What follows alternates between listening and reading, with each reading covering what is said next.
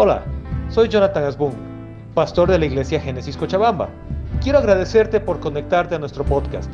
Espero que el mensaje de hoy sea de bendición y de edificación para tu vida. Si te gusta este contenido, no te olvides compartirlo con otros y también dale suscribirte a nuestro canal aquí en Spotify. Que Dios te bendiga. Vamos a comenzar con nuestro tema de hoy, sin mucho más tiempo para esperar. El tema de hoy se llama vida en abundancia. Vamos a hablar de algo que Cristo ha prometido darnos, darnos vida en abundancia. Pero quiero empezar con una sencilla pregunta para todos nosotros. ¿Cómo presentamos a Cristo? O una variante de esta pregunta, ¿cómo entendemos, cómo concebimos a Cristo a la fe? ¿Sabes que una de las grandes tragedias de la fe, una de las grandes tragedias de la vida, es que a veces la iglesia, la tradición, la familia, nuestra propia idea, nos ha presentado a Cristo como una serie de rituales, como algo monótono, como una serie de costumbres que si las haces, estás cerca de Dios. Y si no, estás lejos de Dios. Si haces esto, estás en paz con Dios. Y si no haces esto, no estás en paz con Dios. Y entonces, si te das cuenta, cambiamos al Dios vivo y real, al Dios verdadero, por una secuencia precisa de cosas que debemos hacer o dejar de hacer. ¿Me están siguiendo? ¿Sí? Y entonces, ¿qué sucede? Que el ser humano que ha sido diseñado por Dios para tener una relación con Él, en vez de tener una relación con Dios, empieza a seguir una serie de movimientos como en una especie de teatro o danza para estar en paz con Diosito. Pero su espiritualidad está vacía, porque hemos sido diseñados para una espiritualidad, no para seguir una serie de movimientos. ¿Vamos bien? ¿Sí? Te voy a poner un ejemplo bien sencillo y bien común.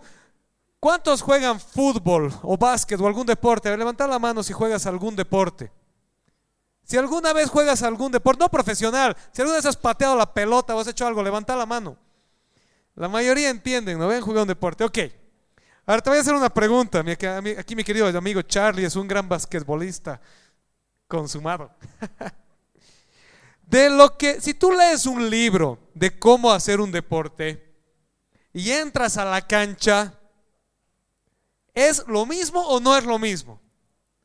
No, el libro te sirve para entender las reglas del juego, pero el juego es dinámico, porque el juego es real, el juego es vivo, ¿sí? Si tú estás en el básquet con tu pelota así y te empiezas a acordar que la distancia de aquí al aro y no sé qué, voy a hacer mi matemática mental y mi puesto es defensa, entonces no puedo yo lanzar la pelota y hasta que estás craneando la cosa, la pelota se fue al otro equipo y te encestó dos puntos. ¿Sí? Porque entendemos que la vida del papel a la realidad hay una distancia. El papel nos da las normas del juego, pero en la realidad tenemos que vivirlo. ¿Amén? ¿Están aquí? ¿Hola? Ok. Ahora, Dios nos ha creado para una espiritualidad. Tenemos un vacío en nuestro interior, un huequito en nuestro interior que solo se llena con una cruz. Ese huequito en nuestro interior no se llena con cualquier cosa se llena con la revelación en una cruz, en la cruz de Cristo. Pero cuando tú empiezas a decir, voy a hacer de mi vida espiritual una serie de movimientos preconcebidos, va a ser como el que se lee el libro del deporte y entra a la cancha y se da cuenta que la cancha y el libro tienen una distancia. No estoy hablando de la Biblia, estoy hablando de reemplazar tu espiritualidad con una serie de prácticas, con una serie de normas, con una serie de rituales. Y entonces, como haces las prácticas, las normas, los rituales, y vas todos los domingos a la iglesia o a misa, y te confiesas cuando te toca confesarte, y oras una vez por semana, y lees tu devocional diario o tu catequesis o lo que le quieras llamar, Y haces A, B, C y D y ya acaba la semana y estás igualito de vacío. Pero he hecho todos los movimientos porque sigo vacío. Y entonces lamentablemente mucha gente se encuentra con que va a la religión y está vacía. Entonces empieza a buscar su espiritualidad en otras cosas. Y empieza a jugar este juego de decir, soy cristiano de religión, pero de espiritualidad soy otra cosa. ¿Sí? ¿Estamos acá? ¿Sí? Mi religión es cristiana. Confeso el cristianismo, pero mi espiritualidad la vivo de otra manera. Y tenemos una desconexión entre la realidad y lo que decimos.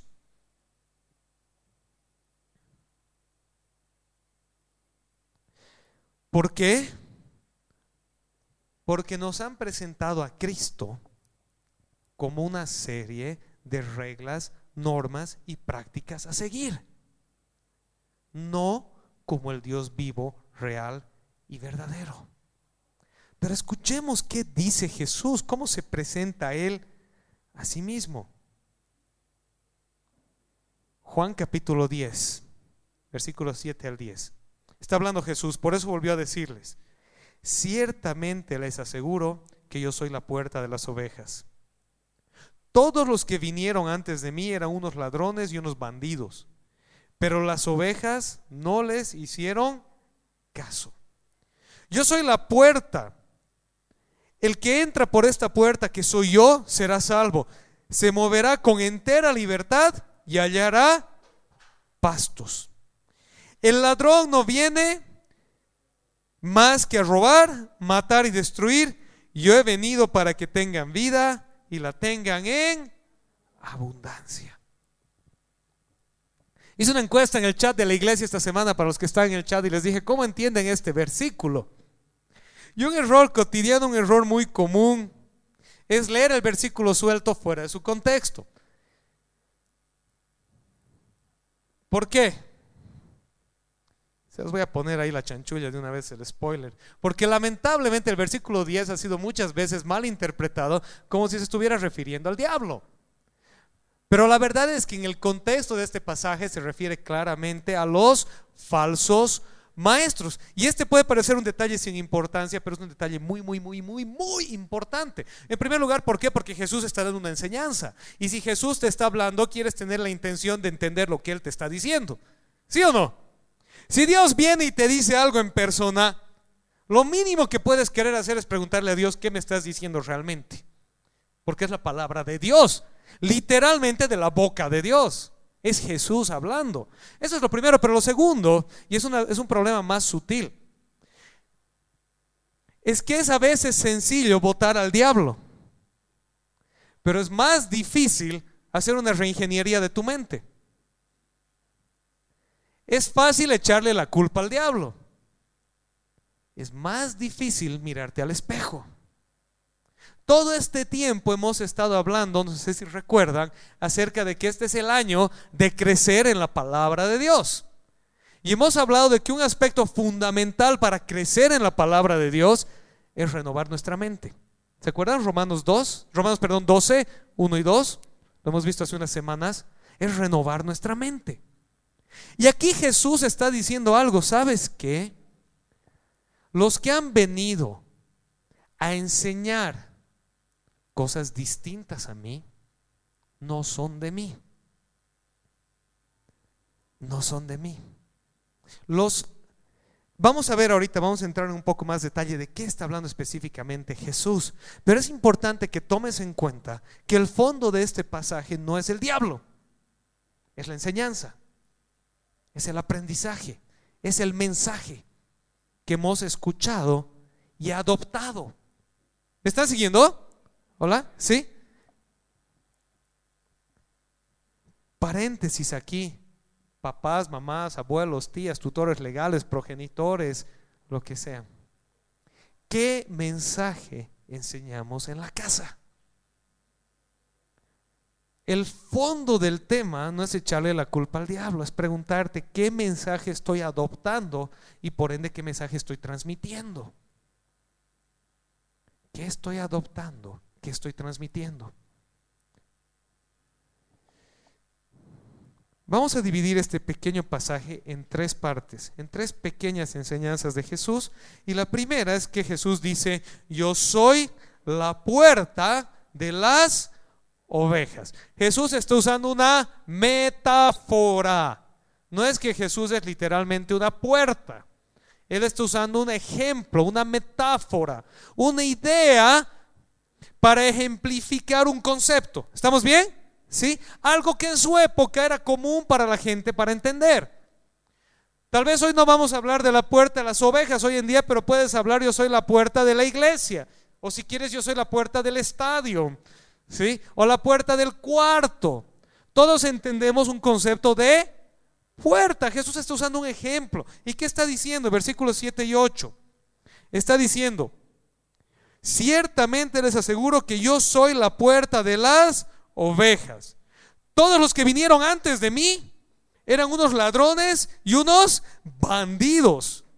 Pero las ovejas no les hicieron caso. ¿Pueden leer este versículo conmigo? ¿Sí? A la cuenta de tres, a la una, a las dos y a las tres. Todos los que vinieron antes de mí eran unos ladrones y unos bandidos, pero las ovejas no les hicieron caso. Ok, para, para, para, para, para aquí. ¿De qué está hablando Jesús? Primero dice, yo soy la puerta. Él está diciendo, a través de mí, a través de Jesús, podemos entrar al redil. Podemos entrar al sitio de seguridad. Podemos entrar al espacio donde hay comunión unos con otros y comunión con Dios. ¿Me están siguiendo? ¿Sí? En el ejemplo que Jesús está usando, es que el pastor se paraba en la puerta, y había una puerta obviamente para que entren las ovejas al establo. Y afuera del establo habían dos cosas, dos peligros. Un peligro eran los animales salvajes, lobos, en la, en región donde él vivía, en la región de Israel. Sí, en Galilea, en el norte. En esa época habían lobos, había hasta leones. Habían osos, están extintos, pero habían. Un peligro eran los animales salvajes, los peligros naturales. Un segundo peligro eran los ladrones. Los ladrones que venían y se robaban ovejitas. ¿Por qué? Porque en esa época las ovejitas eran mucha platita. Su carne, su lana, etcétera, etcétera. Era una sociedad agrícola. ¿Sí? ¿Vamos bien? Entonces Jesús un par de versículos antes habla de que Él es el pastor y aquí entra el ejemplo de la puerta y dice, la puerta está cerrada. ¿Por qué está cerrada la puerta? Número uno, para que los animales salvajes no entren a matar y comerse a las ovejitas. Pero número dos, para que el ladrón no entre. El ladrón no se entra por la puerta, trata de saltarse el muro y cuando ves a alguien trepando el muro lo puedes agarrar, ¿no ve? El dueño, el pastor, entra por la puerta. Y Jesús les dice, yo soy la puerta. Yo soy ese espacio que te separa del peligro y la seguridad. ¿Me están siguiendo? Hola. Yo soy lo que te separa entre el peligro y la seguridad. Yo soy lo que te separa entre la escasez y la abundancia. Jesús les dice, yo soy la puerta de las ovejas. Pero luego él dice, los que vinieron antes de mí eran unos ladrones y unos bandidos. Míralo al de al lado y dile, no seas bandido. Solo para que rían un poco. bueno, ¿de qué está hablando Jesús? Porque obviamente él no está hablando de los profetas. No está hablando de los profetas. ¿Sabes de qué está hablando él en ese momento, en ese contexto? Él está hablando que entre los profetas del Antiguo Testamento y Jesús se levantaron en Israel una serie de maestros. Y entre esos maestros también una serie de falsos mesías. De gente que decía, yo soy el Mesías, síganme a mí. Yo soy el camino a la libertad. Yo soy el camino a la salvación. Yo soy el camino a Dios. Y estos falsos mesías empezaron a hacer una serie de cosas. Algunos de ellos se levantaron como revolucionarios y dijeron, sígame a los buenos y nos vamos a ir a estrellar contra el poder opresor. Y se hicieron masacrar. Año antes de que Cristo nació, crucificaron más o menos a 300 judíos que siguieron a un falso Mesías.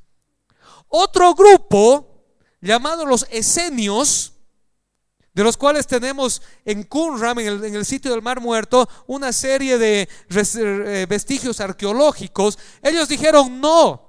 El camino no es la revolución de la violencia, el camino es el aislamiento. Y se fueron, hicieron unas comunidades entre ellos solos. Y los escritos de Qumran literalmente dicen: el Mesías va a venir aquí a Qumran y nos va a salvar a nosotros y va a liquidar al resto. Porque son infieles, son traidores a Dios. Pero ellos no vivían violentamente, ellos vivían una especie de vida de monasterio. Ellos eran pacifistas, ellos eran una versión antigua de lo que ahora son las comunidades ultra ecologistas que van al cerro y viven con la naturaleza y no quieren contacto con el mundo. Y había entre ellas así una serie de, maestros. habían los, populares, los populistas, los fariseos. No eran ni revolucionarios que se iban a estrellar contra el imperio, ni tampoco eran aislacionistas. Era un grupo populista que decían, síganos, vamos a hacer esto y vamos a interpretar la ley de Dios. Y si haces esto, esto, esto, esto, esto. Y si agarras las 613 leyes del, Antiguo Testamento, del Pentateuco, y eso le vamos a sumar una serie de interpretaciones que llevaba una cosa de mil y pico leyes. Entonces, cuando todo el pueblo haga esto, va a venir el Mesías.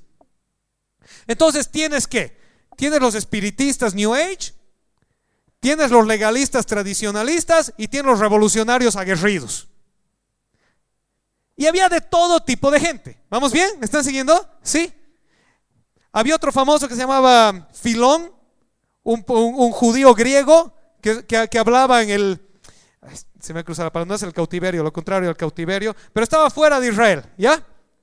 Y él se volvió filósofo. Y él decía, vamos a unir la fe con la filosofía y entonces vamos a demostrar que la fe y, el conocimiento filosófico están de la mano y vamos a reinterpretar la Biblia desde la filosofía y tiene una gran cantidad de seguidores. ¿Vamos bien? ¿Sí? Lo que quiero que me entiendan es que había una serie de maestros. Todos se llamaban a sí mismos seguidores de Dios. Todos usaban las escrituras. ¿Hola? ¿Sí? Y Jesús viene y dice, son qué cosa? Ladrones y bandidos. Son ladrones y bandidos. No son enviados de Dios. No es una nueva enseñanza, no es una nueva sabiduría, no es una nueva manera de encontrarte con Dios. Son ladrones y bandidos. ¿Están aquí? Hola. Pero fíjate qué lindo lo último que Jesús dice. ¿Pueden leer desde la coma conmigo, por favor? Una, dos, tres. Las ovejas no les hicieron caso. ¿Por qué? Porque las ovejas reconocen la voz del pastor.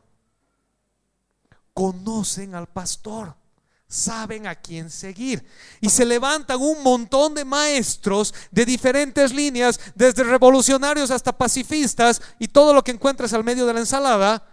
Y van la gente y los sigue, pero las ovejas no les hicieron caso. Ahora quiero que me escuches esto, porque lamentablemente muchas personas están en el rebaño de Dios pero están tan distraídas que al igual que Israel en el Antiguo Testamento, se dejan engañar por cualquier voz que viene a contarles cosas. Pero el verdadero rebaño de Cristo no será jamás engañado, puesto que conoce la voz de su pastor. Amén. El Antiguo Testamento está lleno de la tragedia del pueblo de Dios yéndose tras la primera voz. Yéndose tras lo primero que veían. Eran como el típico muchachito que tiene su enamorada y se va tras la primera que le sonríe. y luego vuelve a pedir perdón. Y le sonríe otra y luego vuelve a pedir perdón. Y le sonríe otra y vuelve. ¿Dónde creen que va a acabar ese muchachito? Va a llegar un día el que decir chao. Espero. Que la muchachita le va a decir así no son las cosas. Pero Israel era así, y literalmente Dios les dice que son así, les dice una mujer adúltera. ¿Por qué? Porque Dios en, la, tipografía que él utiliza, en la imagen que él utiliza, Dios dice, yo soy como tu marido, tú eres como mi esposa y tú te vas tras de cualquiera que te sonríe. Y luego vuelves y dices, perdón, y te perdono, y luego vuelves y dices, perdón, y te perdón, y un día que ya no es perdón, te vas de la casa. Y lo saca de la tierra prometida. ¿Por qué? Porque escuchaban todo lo que les sonaba bien y la palabra de Dios no la querían escuchar. ¿Hola? ¿Me estás siguiendo? Ahora, nosotros, la iglesia, el pueblo de Dios, hoy, tú y yo somos pueblo de Dios. Míralo al de lado y dile, eres pueblo de Dios. Eres pueblo de Dios. Ahora el pueblo de Dios sigue con la misma tarea. Vamos a escuchar la voz de Dios o vamos a escuchar cualquiera que nos sonríe y nos vamos a ir a adulterar un ratito. Qué fuerte, pero es como Dios lo dice. Literal, lean el Antiguo Testamento, lean los profetas menores, los últimos 12 libros del Antiguo Testamento. Lean a Jesús, generación adúltera, ¿hasta cuándo los voy a soportar? No ustedes, ¿no? Jesús les dice eso a los fariseos, por si acaso. Pero la pregunta es esta, Jesús dice, ¿sabes qué? Se van tras cualquiera, pero las ovejas no les hicieron caso. Porque el pueblo que conoce a su Dios, el pueblo que conoce su palabra, el pueblo que está acostumbrado a escuchar la voz de Dios, no se va tras cualquier voz que le suena. Y por mucho que le tiente y le sonríe y le muestre sus fotos de Instagram, va a decir, no, no es para mí. Yo soy de alguien más. Amén. Va a decir no. Porque yo le pertenezco a alguien que lo ha dado todo por mí y que me ama y que me cuida y que me alimenta y que me quiere y que me escucha y etcétera, etcétera, etcétera. Las ovejas no se van a ir tras la primera voz que escuchen. Van a escuchar la voz de Dios y la van a reconocer porque la conocen. La conocen. Pero si no conocen la voz de Dios, se van a ir tras la primera voz que escuchen porque están confundidos. Amén. Hola. Aquí haremos una pausa entonces y volveremos al principio. Está cómo percibimos a Dios. ¿Cómo conocemos a Dios? ¿Cómo nos han presentado a Dios? Si conocemos, percibimos a Dios como una serie de rituales, como una serie de prácticas, como una serie de costumbres, entonces no vamos a conocer su voz y nos vamos a ir tras la primera voz que llegue. Si mi relación con Dios se limita a ir a la iglesia una vez por semana, si es que a escuchar alguna que otra prédica de vez en cuando que me suena bien bonita en las redes sociales, si mi relación con Dios se limita a hacer dos o tres cosas mínimas, y decir, con esto he tiqueado mis casillitas de cristiano y ahora voy a hacer mi vida, entonces no conozco la voz de Dios, me he leído el manual nada más. No conozco la voz de Dios. Volviendo al ejemplo del principio, los que no estaban, es diferente leerte un manual de un deporte que jugar el deporte, ¿verdad?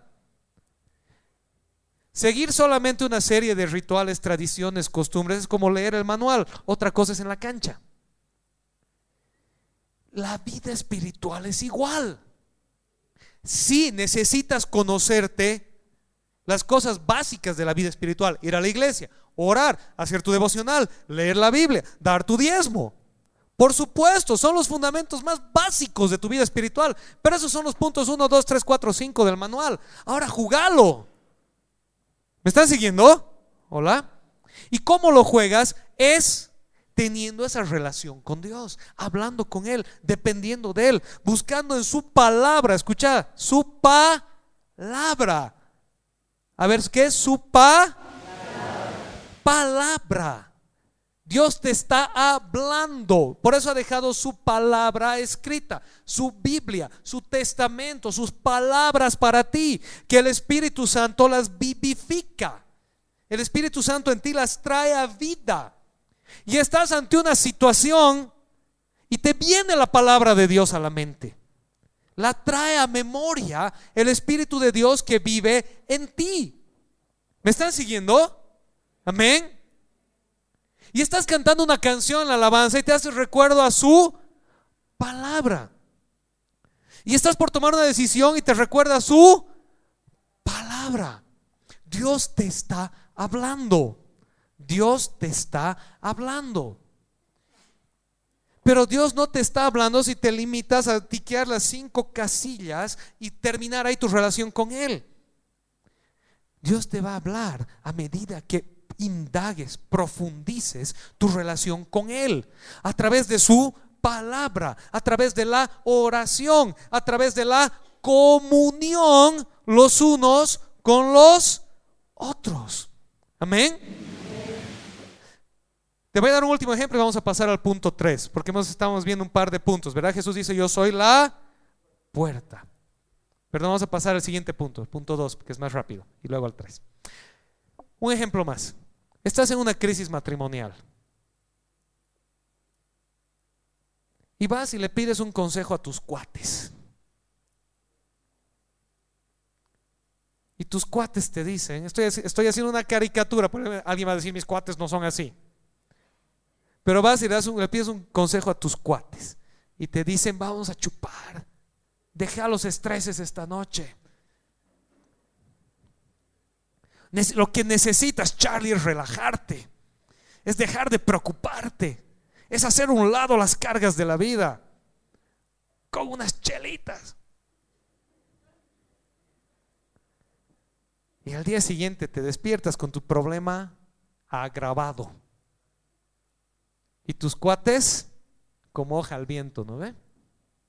Sí. Ah, pero acá estoy obligado, hermano. Te he puesto una pistola, pero tú querías, ¿no ve?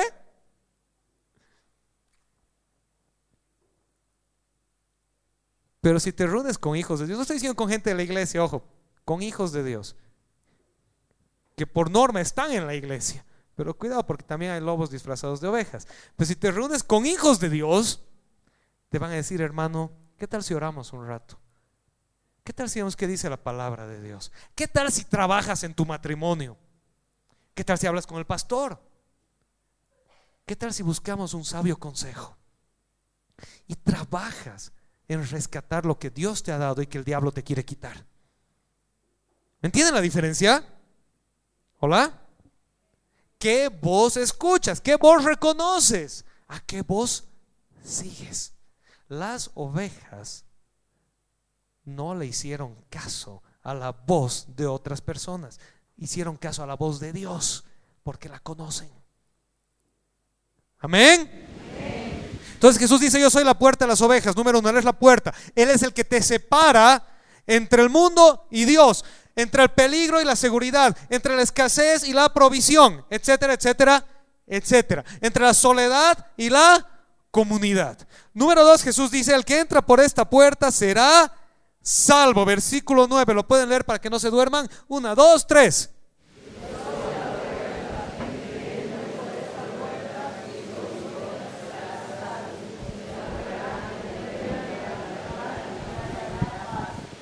Súper. Tres promesas de este sencillo versiculito. Juan 10, 9, acordate que sea entre tus versículos que imprimes y los pegas a tu espejo. Si has estado haciendo caso al pastor, la mitad de tu espejo ya debe estar lleno de versículos. Bueno, si se te ha acabado el espejo, pegalos en tu pared o en tu puerta o, donde quieras. Pero fíjate, Juan 10, 9, yo soy la puerta, dice Jesús. El que entra por esta puerta, que soy yo, será salvo, se volverá con entera libertad y hallará pastos, tres promesas de Jesús para aquellos que conocen su voz y lo siguen a Él, para aquellos que lo, escuchan a Él, para aquellos que lo conocen a Él. Número uno dice, será salvo, será salvo, no estará perdido, no será presa del diablo, del mundo, del pecado. Será salvo.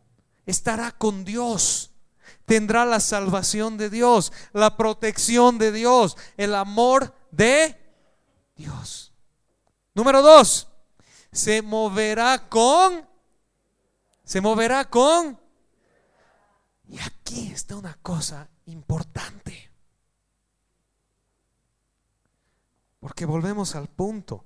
Si tu vida cristiana es una serie de rituales, de prácticas, de costumbres a seguir, no te vas a mover con libertad. Vas a estar constantemente pensando si has o no has hecho X o Z o Y cosa. Y vas a sentir que entonces la religión es una prisión, es una cárcel. Porque como no he hecho mi devocional esta mañana, entonces todo el día me va a ir mal. Porque como no he ido a tal reunión, entonces ahora sí Dios me va a castigar. Porque como no he hecho esto, Dios está enojado conmigo. Y, hemos, y lo hacemos un sistema de penitencias.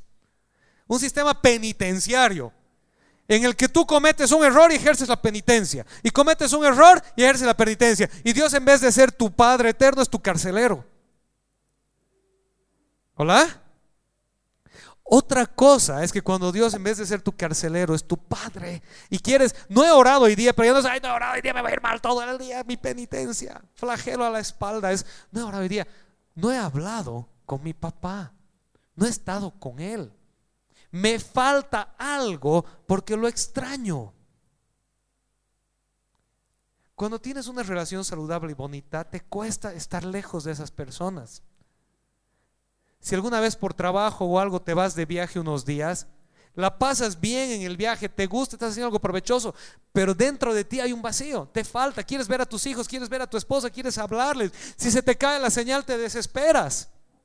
¿Qué rato les puedo hablar? Porque te hacen falta. No es que estés haciendo algo malo, lo estés pasando mal, es que te hace falta la relación. Lo mismo pasa con Dios. No es que hacemos cosas con Dios para que el carcelero penitenciario no nos castigue. Es que las hacemos porque cuando no nos hace falta. Amén. ¿Me están siguiendo? Oramos porque nos hace falta. Leemos su palabra porque la extrañamos. Le preguntamos su opinión porque la queremos. Vamos a la iglesia porque nos encanta alabarle a Él y estar con los hermanos y aprender de Él. Vamos a una actividad de la iglesia en vez de una actividad de la chicharronería. Porque en la actividad de iglesia estoy con mis hermanos. Porque mis hijos están creciendo con amigos que los van a bendecir. Porque mi relación con Dios y con mis hermanos se fortalece. En la chicharronería pasa otra cosa. Hacen chicharrón de mi pecado. Me voy acostumbrando al fuego eterno. No, mentira. es una broma. Será salvo se moverá con libertad. Si no estás experimentando la libertad con Dios, es porque realmente no estás conociendo a Dios. Lo estás reemplazando por una secuencia de normas, prácticas y rituales. Y finalmente hallará pastos, provisión, provisión.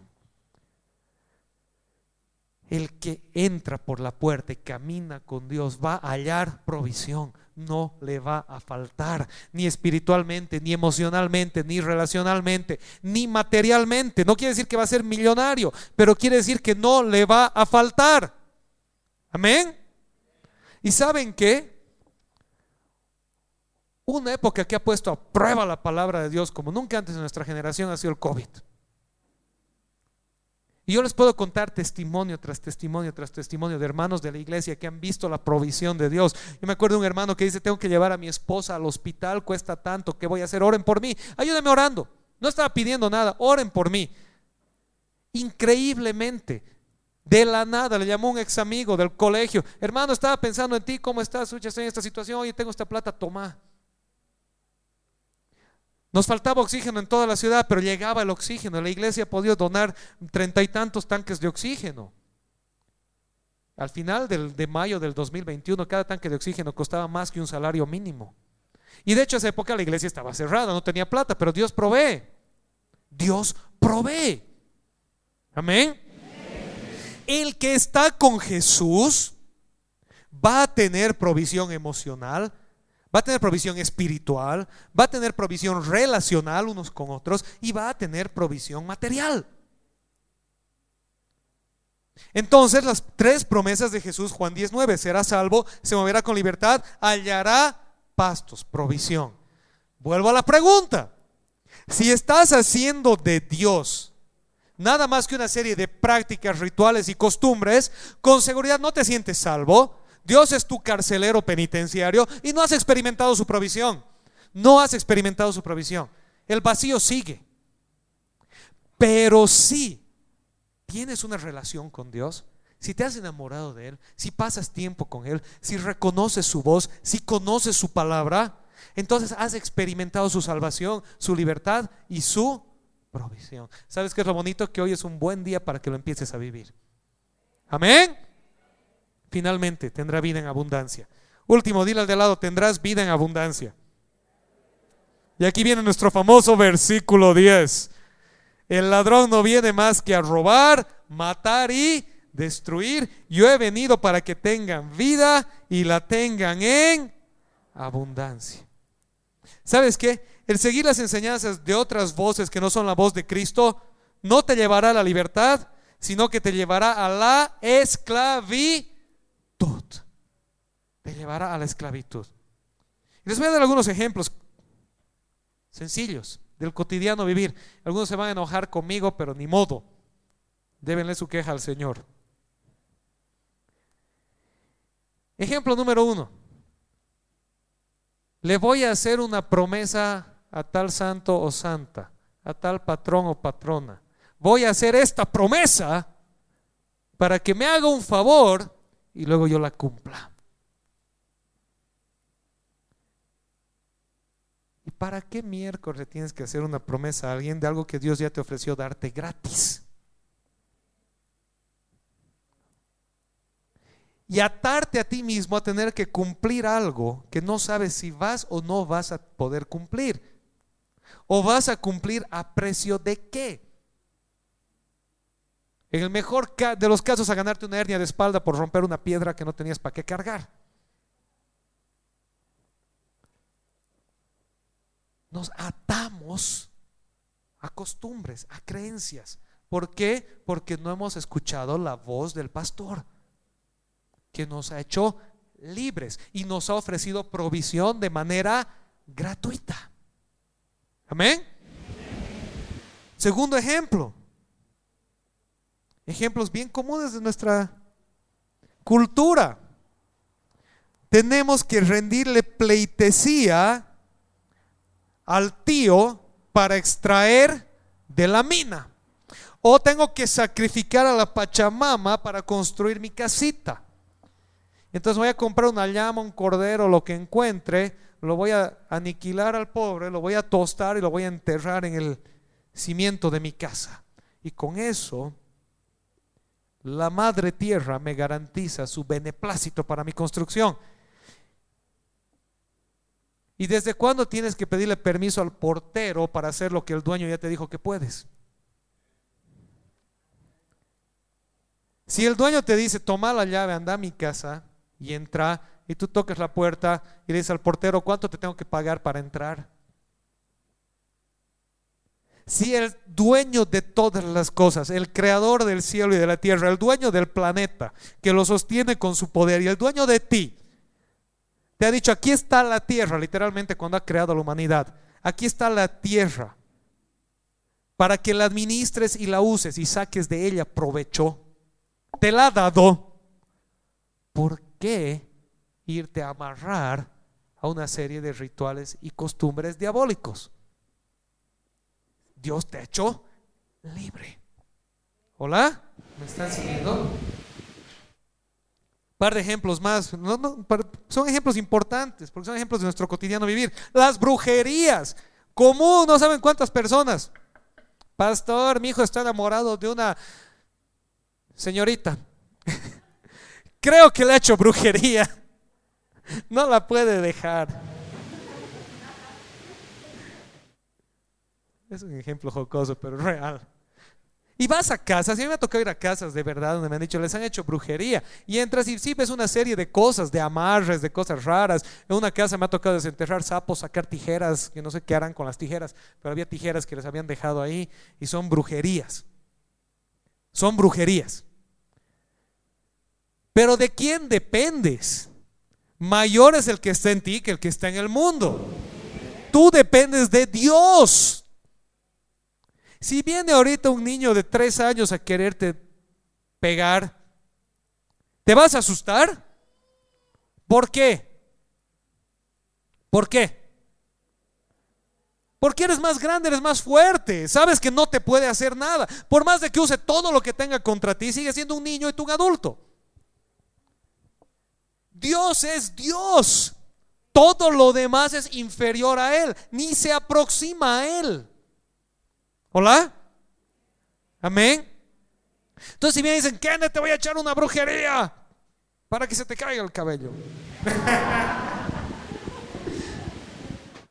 si viene y te dice, te voy a echar una brujería, ¿tú sabes qué dices? Echalas que quieras, aquí no llegan. Aquí no llegan. Porque yo estoy en el redil. Yo estoy dentro del rebaño. Yo he pasado la puerta y detrás de la puerta no entra nada que el pastor no permita. Amén.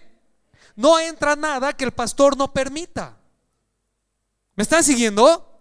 Ni brujerías, ni ouijas, ni lo que le quieras llamar. Ahora que tú vayas y le abras la puerta y le digas entra es, es otro tema. Pero cuando tú estás con la seguridad del pastor en el redil, nada entra que él no permita. Y por favor, tú crees que el rey del rey, el señor de señores, que te ha prometido salvación, seguridad y provisión, va a decir, ay, se me escapó esta brujerita.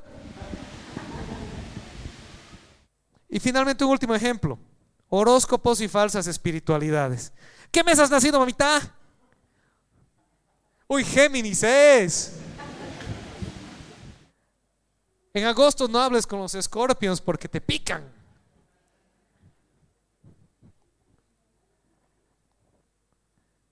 Es que cada mañana en vez de orar al Señor y hago mis contorsiones.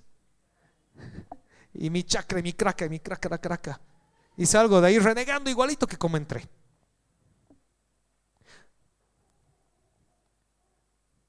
Falsas espiritualidades. No estoy diciendo que no hagas ejercicio, que no hagas pilates, que no te estires, que no te relajes.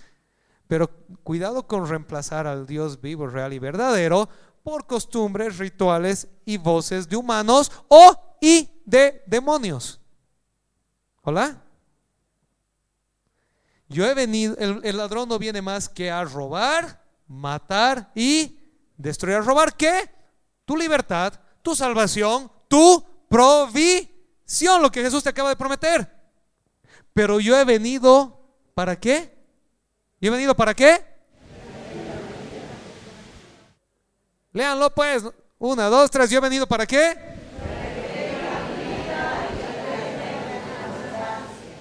Yo he venido para que tengan vida y la tengan en abundancia. ¿Podemos ponernos de pie?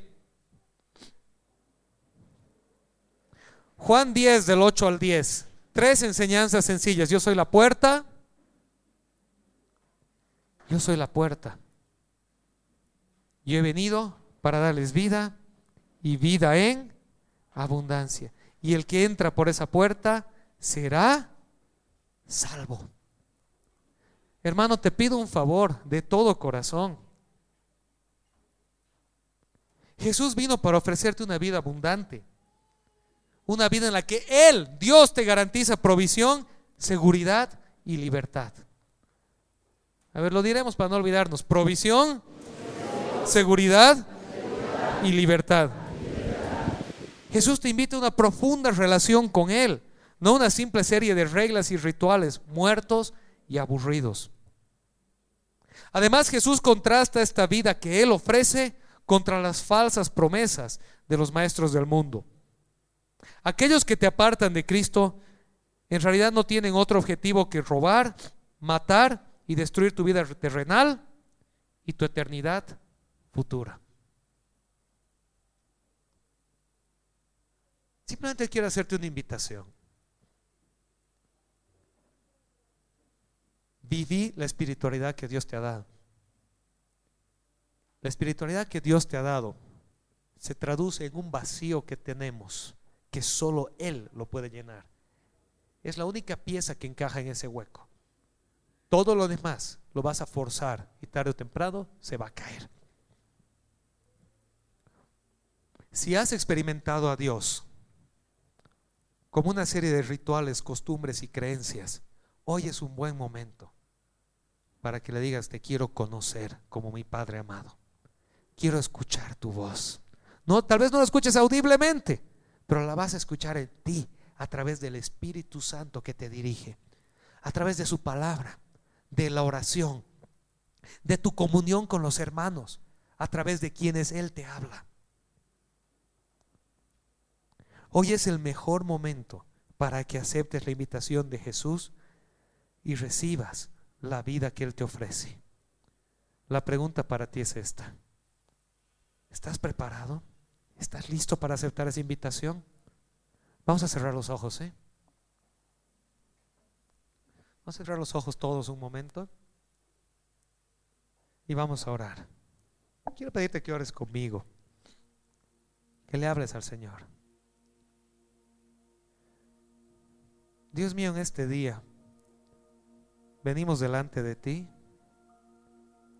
a entregarte nuestra vida. Queremos conocerte de verdad.